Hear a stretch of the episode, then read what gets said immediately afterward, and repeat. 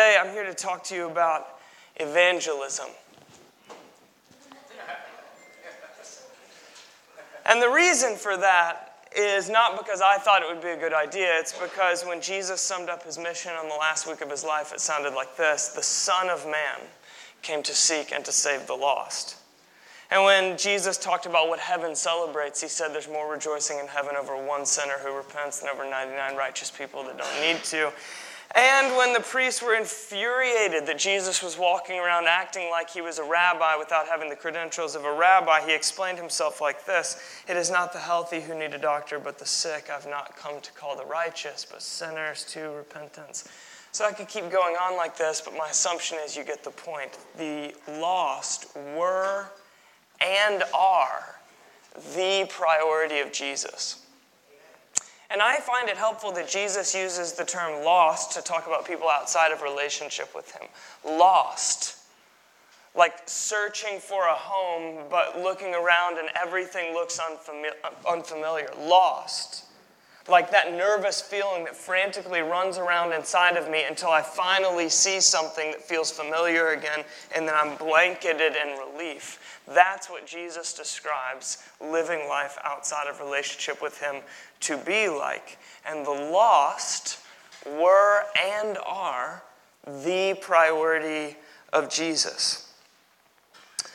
And that's why we can sit in a room couple thousand years later and talk about this thing called evangelism. And if, when that word comes out of my mouth, a chill runs down your spine, you should know that you're not entirely alone there.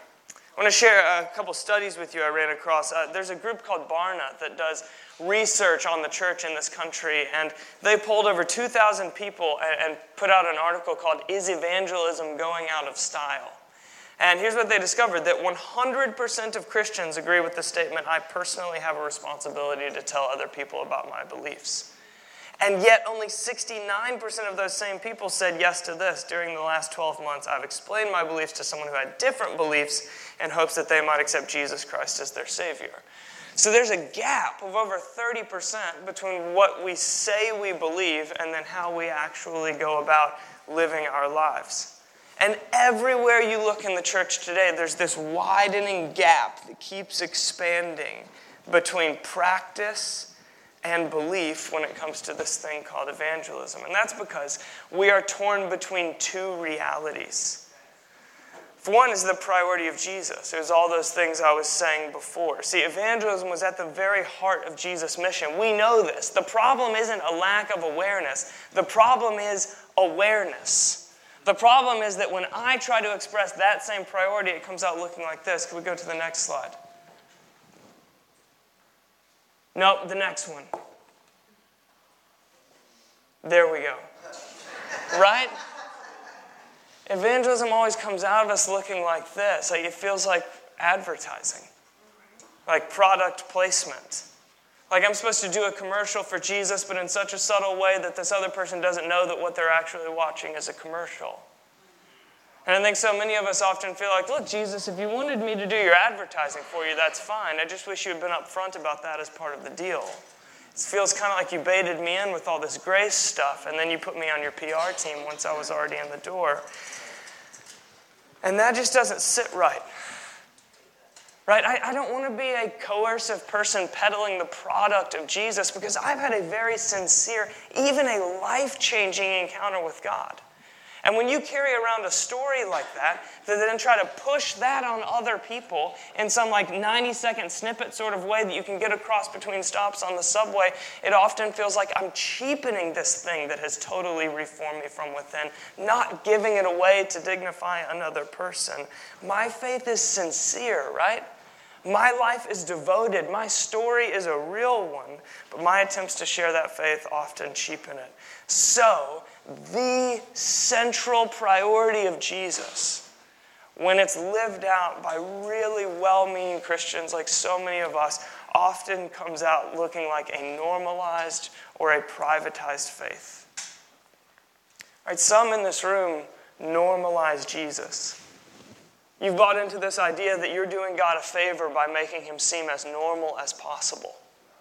As if God is in heaven, like, you're killing it down there. They can barely even tell. See, you can be a Christian and be completely normal, and so many of us are doing our very best to prove it. But I also wonder if we have elevated appearing normal above Christ like love. And others of us, we privatize Jesus because we live in a culture that is mostly intolerant of evangelism, right? Like a city like Brooklyn is spiritually curious but, but religiously suspicious. And so oftentimes it can be like, look, you just do your thing and I'll do mine. We can, I'll believe what I believe, but I will respectfully take that off with me into the private sector. And we live this compartmentalized uh, existence where Jesus is very much a part of my story when I'm around people that speak the language, and I more or less try to keep that part of my story away from any environment that doesn't speak the language. You want to convert me? Maybe even worse than that is you want me to want to convert these other people? No, no, no, no, no. And so many of us, we've been perfecting this careful dance of never being thought less of for following Jesus. Jesus, who said, Woe to you when everyone speaks well of you. That is how their ancestors treated the false prophets. So, if your primary concern is following Jesus in a way that costs you socially nothing, Jesus says you are in the wrong company. So many of us, we have this normal, private, powerless faith. Right? We avoid discomfort, but maybe we also avoid risk and trust. We correct the very worst Christian misconceptions we want to stay away from, but we also avoid the very best kind of spiritual fruit. We are thoughtful and we're well rounded, but we're also almost never surprised by God. And so at this point, I would imagine that half of you just kind of want to tune me out and get to lunch, and the other half of you are ready to like grit your teeth, get back out there, and try harder, right? But neither of those is the correct response because there's something deeper going on than just a lack of motivation within us. So let me get to the second study that Barna did and share a few more stats with you. 96% of millennial Christians, that's my generation, say part of my faith means being a witness about Jesus. Great start, right? 96%, that's pretty good. 94% went on to say the best thing that can ever happen to someone else is that they come to know Jesus. In other words, the most loving thing I could ever do is introduce someone else to Jesus so that they could experience the life that is truly life. Now, 86% went even a step further than that and said, when someone raises questions about faith, I know how to respond. Look, don't worry about me. Glad you came here for these other people. Don't worry about me in an evangelistic situation. I can handle myself.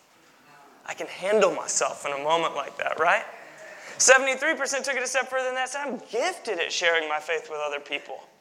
Invite someone to church so they can hear Edwin go on and on and on. No, no, no, no. Bring your friends to me. Right? 73% of people. And yet, despite all of that, 47% of people say it's wrong to share your beliefs with someone who has different beliefs. What? What? How can half the people who say the most loving thing I could ever do is introduce someone to Jesus also say, but it's kind of rude to introduce someone to Jesus? See, the church is filled with evangelists in theory, but relativists in practice. We are torn and confused and utterly paralyzed when it comes to the topic of sharing our faith. And the tragic misconception that so many of us carry around related to evangelism is driven by this subtle lie that we live with that goes something like this God shows up when I show up. Or if I were to say that another way, God starts pursuing that friend of mine when I awkwardly breach the Jesus topic with that friend of mine. And that could not be further from the truth. So, several years ago, uh, I met a guy named Mike because he was sitting in a sea of empty chairs in the middle of my church. He had arrived 15 minutes early to our service, and I know it's different here, but at my church, you arrive 15 minutes late at best to the service. So he's the only one there, and it was his first time ever stepping inside a church building.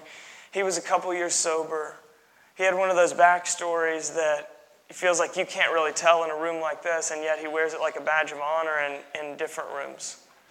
And he had made a New Year's resolution. This was the first Sunday in January of 2016. He had made a New Year's resolution to get a little bit more personal about his higher power.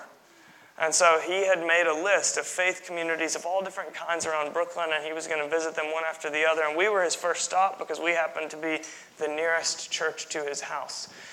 And he never made it to any of those other stops. He was intrigued by the story at first, and then through continuing to explore Jesus and open himself up to prayer and the people that he met there, he eventually had this life changing encounter with the grace of God that's totally turned his world upside down. He's a completely new person. And I got a front row seat to all of that. And Mike's story has been one that has sustained me as a pastor more than almost anything else. And a year later, he walked into our church one Sunday and he handed me his three year chip. And he said, I would not have made it this last year without this community. Thank you. And I still keep that in my desk to this day. And yet, when he handed it to me, I just heard this whisper of God ask me a question Tyler, where were you when I started all of that? And I kind of went back in my mind and I thought, okay, New Year's Day, 2016, Mike's making a New Year's resolution that leads him in this collision course with Jesus. Where was I? I was out of town visiting my parents. I was not sending emails, making plans, driving church initiatives. I was not inviting people out there on the streets, loving people into the kingdom. I was eating stale Christmas cookies and binge watching Netflix. I was resting. And I just heard God say, I don't show up when you show up. I don't start working when you start working. I keep working while you're resting. This thing called evangelism, it's not taking Jesus where Jesus isn't. It's going with Jesus where he's already going anyway. You're just invited to come along with him. This is why in Psalm 127 it says, Unless the Lord builds the house, those who build it labor in vain. So, evangelism is not an obligation that's laid on you a couple weeks after saying yes to Jesus. It's an invitation that you're given daily, again and again and again. God doesn't show up when I show up, God shows up. Full stop. In any and every corner, God shows up. And He invites me to go along with Him as a way of just saying, hey, why don't you come and see this with me? Why don't you come and take a look? So it is not my responsibility to take God where God is needed. It's God's responsibility to take me where He's already going. We cringe at the thought of this evangelism thing because we've bought into the illusion that somewhere along the way the Son of Man stopped seeking and saving the lost and now asks me to do it instead. But that just is not the case. In Matthew chapter 9, Jesus says these famous words The harvest is plentiful, but the workers are few. Pray to the Lord of the harvest, therefore, to send workers into the harvest field. Have you ever noticed that Jesus never asks us to pray that the harvest would be plentiful? And Jesus never asks us to pray that there would be a crop that needs to be harvested. That part is just totally guaranteed. Remember, this is the priority of Jesus. He is the one who came to seek and save the lost. He is the shepherd that leaves the 99 to go pursuing the one. He's the doctor that doesn't take appointments but goes looking for the sick. God's pursuit is never in question. And yet, how many times have you heard well meaning Christians pray that God would bring a harvest? Here's God's answer to that prayer i am doing it. Open up your eyes and look. Pray instead that you would see. Not that there would be a harvest, but that you would notice it. And if you read the story, Jesus actually says this while he and the disciples are passing through the city of Samaria. Now, Samaria was this city full of people that the Jews believed were too far gone. Like they were far outside of the reach of God. They had everything wrong. That's what all of them thought. And so while they're passing the city that's too far gone to even consider, Jesus says, Look, even now, these fields are ripe for harvest. Pray that people would see it and go to reap what I'm doing. And then revival breaks out in the city of Samaria. So, Samaria for the disciples is your workplace. We're like, yeah, if you pushed me, of course I believe that God loves my coworkers and is pursuing them, wants to be in relationship with them. But do you ever show up there with an active anticipation and expectation for God to break in in the middle of your workday? It's your apartment building, right? Uh, what would happen to your neighbors if Jesus lived in your apartment? What happens to your neighbors because you live in your apartment? Because I would guess that you walk into a room like this one with more expectation for God than you walk into the building that you've got keys to in your pocket. And yet God promises to be equally present in both places. See, we still assume that God's more active in certain environments than he is in others. And Jesus is saying, just pray that you'd see. Pray that you'd see the best stories of your life are waiting on the other side of you trusting that I'm going where I promise to be going. I'm in your workplace. I'm among your friends. I'm in your home. I'm where you drop your kids off at school. I'm always just one step ahead of you. Just pray that you'd see. So, evangelism, we're not talking about taking God where God is needed. We're talking about going where God is already going. And when this priority, when it gets expressed through the lives of different people, it comes out looking all different ways. Right? Evangelism can look like boldness, it can look like prayer, it can look like friendship, it can look like listening, it can look like honesty, but it always involves invitation. There's always an element of inviting someone else. And so that's what I want to hone in on is invitation. We cannot follow Jesus and ignore the imperative of invitation. So, my favorite evangelistic moment in the whole of the Bible happens in John chapter 1. Let me read this story to you. Philip found Nathanael and told him, We have found the one Moses wrote about in the law, and about whom the prophets also wrote, Jesus of Nazareth, the son of Joseph. This is how Nathanael responds to all that Nazareth? Can anything good come out of there? Come and see, said Philip. Come and see. That's how Nathanael went from mocking to one of the 12 disciples of Jesus. Like the inner circle of the greatest movement in human history. One of the 12 that got to befriend, walk around with, sleep next to, hang out with God in the form of a person. How do you get into a group that exclusive? Here's how come and see. Come and see. It's that simple. It is just invitation. There's a guy named Joseph Noss who wrote a biography called Straight Pepper Diet. And uh, the last chapter ends with him walking out of this meeting in downtown LA. And, and he's headed to a car, and he sees this other guy that he didn't recognize from the meeting walking a few steps ahead of him on the sidewalk. And he stops him and he says, Hey, man, uh, are you going this way too? And he says, Yeah, I am. And he says, Oh, where are you headed? There's a bus stop just a couple blocks down. Oh, well, I'm actually parked right here. Could I give you a ride home? So this guy gets in the car and he quickly discovers it's this guy's first ever recovery meeting. The only reason he's there is because his lawyer advised that to get a couple meetings under his belt would look pretty good for the judge while they're begging for mercy, and he's got several DUIs. And so he spends the whole ride home with Joseph, this new guy, immediately lights up a cigarette in his car with all the windows rolled up and then spends the whole time complaining to Joseph about how difficult it is to navigate the court system. Now, what he doesn't know is Joseph has just been released from prison. Joseph is also on week one of trying to quit smoking. So he's sitting there in the driver's seat, you know, battling these cravings like crazy, but resisting the urge to call him out for being rude. He's got a story that could easily one up this guy's like minor court situation, but he resists the urge to tell his story and he just listens. He just listens the whole way as they're driving home. And then finally, this guy's going on and on about how, like, he wasn't really feeling the whole meeting thing. And he gets why it works for some people. He's just not one of those people. And he doesn't really need a community like this. He doesn't have a problem, and, and so on and so forth. And they finally pull up in front of the guy's house. And Joseph speaks for the first time the entire car ride and just says, Hey, man, I'm making a meeting again tomorrow. Same time, same place. Can I pick you up? And he says, Yeah. And that's how it happens. That's how someone finds a community that loves them, supports them, frees them, listens to them, and then celebrates them. The 12 step community, so many of you will know this, it is an absolute phenom.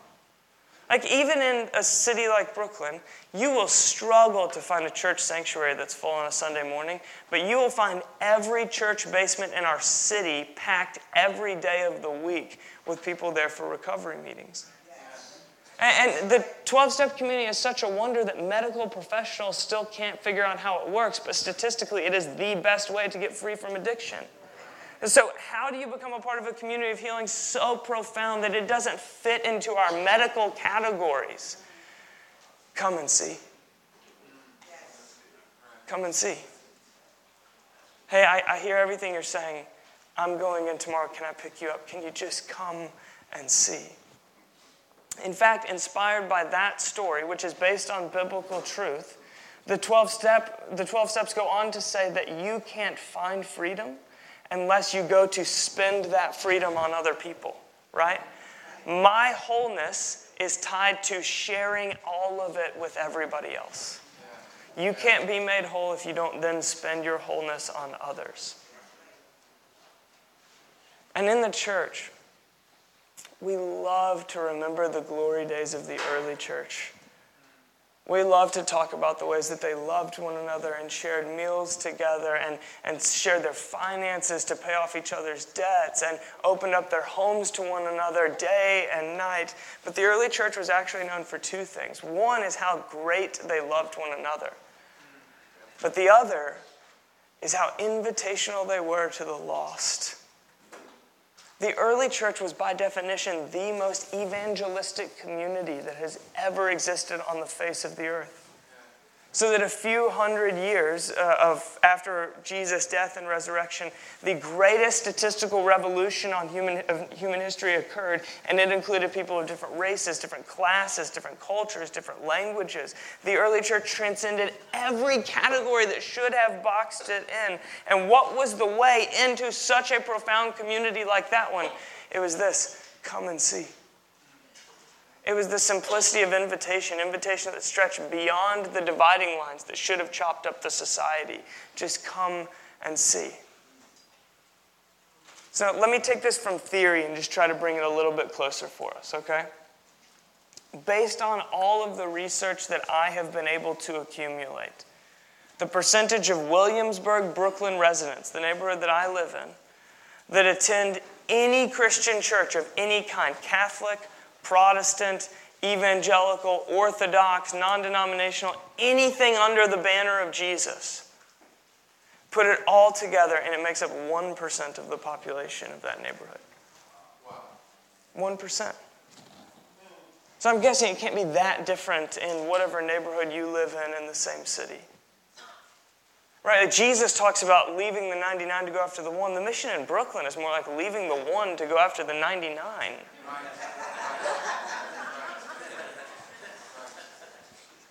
So here's a question worth asking Are how? Are you an invitational people? Like in an honest description of the core personality traits of this community, would invitation top the list? Are we leaving, the, or are we content to enjoy the company of the one while the 99 walk around lost? Because Jesus never tells us to pray that God would pursue the lost, He tells us to pray that we would notice and come with Him. Have we stopped going with Jesus? The most common way God draws people into His family is this it is experiencing the gathered community of His followers. Which, if you are introverted even a little bit, you should be like, whew. Tyler, man, I thought you were going to have us passing out pamphlets on the subway. This is a massive relief. It's just inviting? Great. But can I tell you something that is infinitely more uncomfortable than you reaching out to a friend of yours to invite them into this community? It's that same friend of yours showing up uninvited. That's so much harder. Only love cares enough to see that. Only love cares enough to make the first move. And only love can sustain this evangelism thing. Inspiration fades, willpower will wear off. Love Simple, humble love for the other. That's the only thing that sustains us to reach out and reach out and reach out. Come and see, come and see, come and see. So, if you were to ask me, Tyler, what is the one thing I could do that would most accelerate my spiritual growth? I would say, oh, that's so easy. Just invite a friend into this church community, sit next to them, and then have lunch with them afterwards and ask them about their experience. That's not the most comfortable thing you could do to grow spiritually, but it's definitely the thing that would accelerate your spiritual growth the most. And that's because you would pray for them and you'd really need God to respond. You would see the story that you grounded your life in again freshly through the perspective of an outsider. You would love someone selflessly and you would discover what it feels like to live like Jesus lived through giving away that kind of love. The best stories of this church, the ones that will define who you are, the ones that will sustain you through difficult times, are waiting on the other side of the simple thing of invitation. Just come and see. Can I bring this a little bit closer? Yeah? Okay. Luke 15, Jesus says, I tell you, in the same way, there will be more rejoicing in heaven over one sinner who repents than 99 righteous persons who do not need to repent. So here's what heaven celebrates when the lost are found.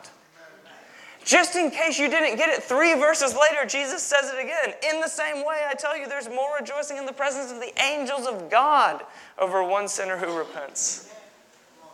So now be really honest with yourself. In the last year, how many people have you personally invited into this community? How many Sundays have you sat here extra nervous because someone sat next to you that you had risked a friendship on? How many times have you dismissed yourself from bringing in the outsider without even talking to Jesus about it? Would you, in an honest description of the core of your own personality, describe yourself as an invitational person? Or maybe the Jesus way of asking that question goes something like this Are you living a life over which heaven is celebrating? Or a life over which heaven is silent? Now, let me bring this as close as I can. I got into a conversation a couple years ago with this uh, Jehovah's Witness that was passing out brochures at the entrance to McCarren Park. And I was just asking her questions about her life and how she ended up doing that. And here's what I learned from her that she had been standing at the same corner of the same park all day, every Saturday, for 30 years. Now, I'm 32. So that's roughly the amount of time I've been breathing. Now, don't get me wrong, I do disagree with her message. I think the pamphlets she's passing out are manipulative and they lead people in the wrong direction. I also disagree with her methods. I don't really think giving someone a sheet of paper is the best way to spread something that transforms your whole life. But I am challenged by her commitment because it far exceeds my own. And I think one of the traps for the church in a city like New York is that we can easily convince ourselves that the fight of our lives is just about our faith surviving this place, right? And it's like Jesus has done everything he can to say, You are the dangerous ones. Right? You are the ones who have your feet firmly planted in the only kingdom that lasts. You are the ones whose truest identity is hidden away in a place that it can never be taken. You're the ones who are victorious walking around in a world that is losing. The victory has already been won. The future is secure. You can't lose. You're the dangerous ones. And I completely believe that God chose to pop you into His story in the skin that you have on, with the personality that you have, born into the family you were born in, in the place that you were born, with the interests that you carry, because you're the best person God ever designed to reach the people that are around you right now. Because the Son of Man came to seek and to save the lost. This is the passion of Jesus. It's not about advertising. This is the passion of Jesus. So we'll land here. Um, this guy named Tony Campolo, who's a college professor and a well known pastor, and he opens one of his books uh, telling the true story about a speaking engagement that he once took in Honolulu, Hawaii. So he takes a flight from Ohio where he lives all the way to Honolulu and then he wakes up the first morning there at 2:30 a.m. because he's super jet lagged. His body doesn't know what time it is. So he wakes up in this hotel room. It's 2:30 in the morning and he is so hungry. Like his stomach is rumbling. And so he gets out of bed. This is way before Google Maps or cell phones. So he gets out of bed and he just starts wandering the streets of the city looking for a place that's open where he can get something to eat. And he eventually finds this 24 hour diner and he walks into this diner and he sits down right at the counter. He's the only person in the whole place and he orders with the cook. He starts talking to the cook, and a couple minutes later, it's just that you know, it's one of those doors with the ring comes open, and this group of eight or nine prostitutes walks in. And they all pack into this one booth together, and they are laughing hysterically. Like they're talking so loud. They're in one of those moods, you know, where everything is funny. And so they're, they're like laughing and talking, and, and, they're, and they're so loud he can't help. He's not really eavesdropping, he just can't help but listen to everything they're saying. He's the only other person in the diner. And then eventually, one of them says, I'm going to be 39 tomorrow. And the girl across from her goes, What do you want us to do? Throw you a party? And they all kind of, you know, start laughing and stuff. And she says, I've never had a birthday party in my life. I don't know why anyone would start now. And then they, he sits there eating until they leave. And then as he's sipping his coffee, he says to the cook again, he says, Hey, do they come in here every night? The cook says, Every night, 3.30 a.m. on the dot. It's like clockwork. He says, And that one who said she's going to be 39, do you know her name? Oh, yeah, that's Agnes. She's been coming in here for years. Okay, I've got an idea. What if we threw a surprise birthday party in, her for her, in here for her tomorrow? He's like, Look, I'll cover all the expenses. I'll come in early. I'll set up decorations around the whole place. I'll, I'll even pay for a cake if you'll cook the cake. And he's like, Why not? So the, the next night, Campolo shows up at the same diner and he like gets there early and he walks in thinking he's about to decorate the place by himself and there are over 25 pimps and prostitutes already waiting in the diner for him to arrive because the cook is connected and he spread the word. Right? And, and so so they just start they start decorating this place, like filling with everything and then they all hide away and, and those eight or nine walk in again right at 3.30 in the morning. the door opening, and everyone jumps out, surprise! And they are so shocked. And then everyone just bursts into singing happy birthday over Agnes. And when they, they walk her, as they're singing it, to a stool that they've got a cake with 39 candles in it burning set up, and they walk her, and she can barely move. She's in such shock, like her knees being weak. And she sat down at this stool in front of this cake, and they finish singing happy birthday, and there's so much celebration in the room. And then she just begins to weep. And she says, Look, I know everyone's supposed to have a piece, but I've never had a birthday cake before I just want to take this home and put it in my freezer so I can keep it. Is that all right? And they say, Yeah, but also the, the vibe just swings from like high celebration, everyone's laughing, to deeply moved. And no one really knows what to say next. And so Campolo says a prayer. That's what you do as a pastor when you don't know what to do next. You just go with a prayer. Just Watch that pattern. It's, there's a class on it in seminary. Go with the prayer. Um, but he says this prayer, and as soon as he says amen, the cook gets angry and he says, You didn't tell me you were a preacher? What kind of church do you belong to? And he says, I belong to the church that throws parties for prostitutes at 3:30 in the morning. And that is the church of Jesus Christ. That's what it was always supposed to be. So, whatever has gotten stuck to Jesus is the result of people that have used his name for the wrong thing in the many years since he came and showed us what God is like. You've got to know that this is who he really is. He is the one who threw parties for prostitutes in the middle of the night and parties for tax collectors in the light of day. And in his name, a community was formed.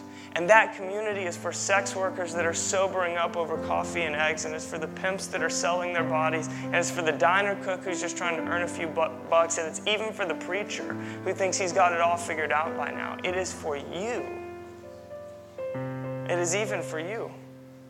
And it's also for your most annoying coworker and the neighbor that lives upstairs. And it's for the, the person that you've known way too long to take them seriously and you've seen them go through a thousand phases. It's for the homeless guy that sleeps on your block every night. It's for the mom that you always chat with at the playground. It's for your roommate's new boyfriend who never leaves the apartment. It's for everyone. It's for everyone. And when I say evangelism, it's that kind of party I have in mind. So, whatever may have gotten stuck to this word as a result of your experience, you've got, can, can, we be the people that recover what it was when Jesus had his hands on it? Can we be the church that throws birthday parties for prostitutes at 3:30 in the morning? That invites in those who are most forgotten, that think a room like this one or a community like the one you have is for anyone except for you. The Son of Man came to seek and to save the lost, and he's never stopped. And he never will stop. So let's not stop going with him. Can we stand and, and then I'll pray for us? Edwin, why don't you come on up and lead us? Heavenly Father, Heavenly Father, I, I want to pray I don't want anyone to leave this room with any guilt on their shoulders that they should be doing this or they should be doing that. I also don't want anyone to leave this room inspired and gritting their teeth. What we want is we want your love to deepen in us so that there's nothing we could do except give it away. We don't want to advertise for you, God, but we do want to go with you everywhere you're going. And so I want to pray, God, that this would be a community that that is not bound in by their comfort zone. But I want to pray this would be a come and see kind of church. One that is known for invitation. And I want to pray, God, that if there's anyone in this room that is in the position of Agnes, that has no idea that there is a God of such great love, that there is a surprise party waiting on them on the other side of His grace that you would just absolutely wash them with your love even now. That they would know that the story is not just a good one, but it's a true one and it's a living one. And that they would know that the God who leaves the 99 to come after the one is pursuing even them. Maybe especially them. In Jesus' name we pray.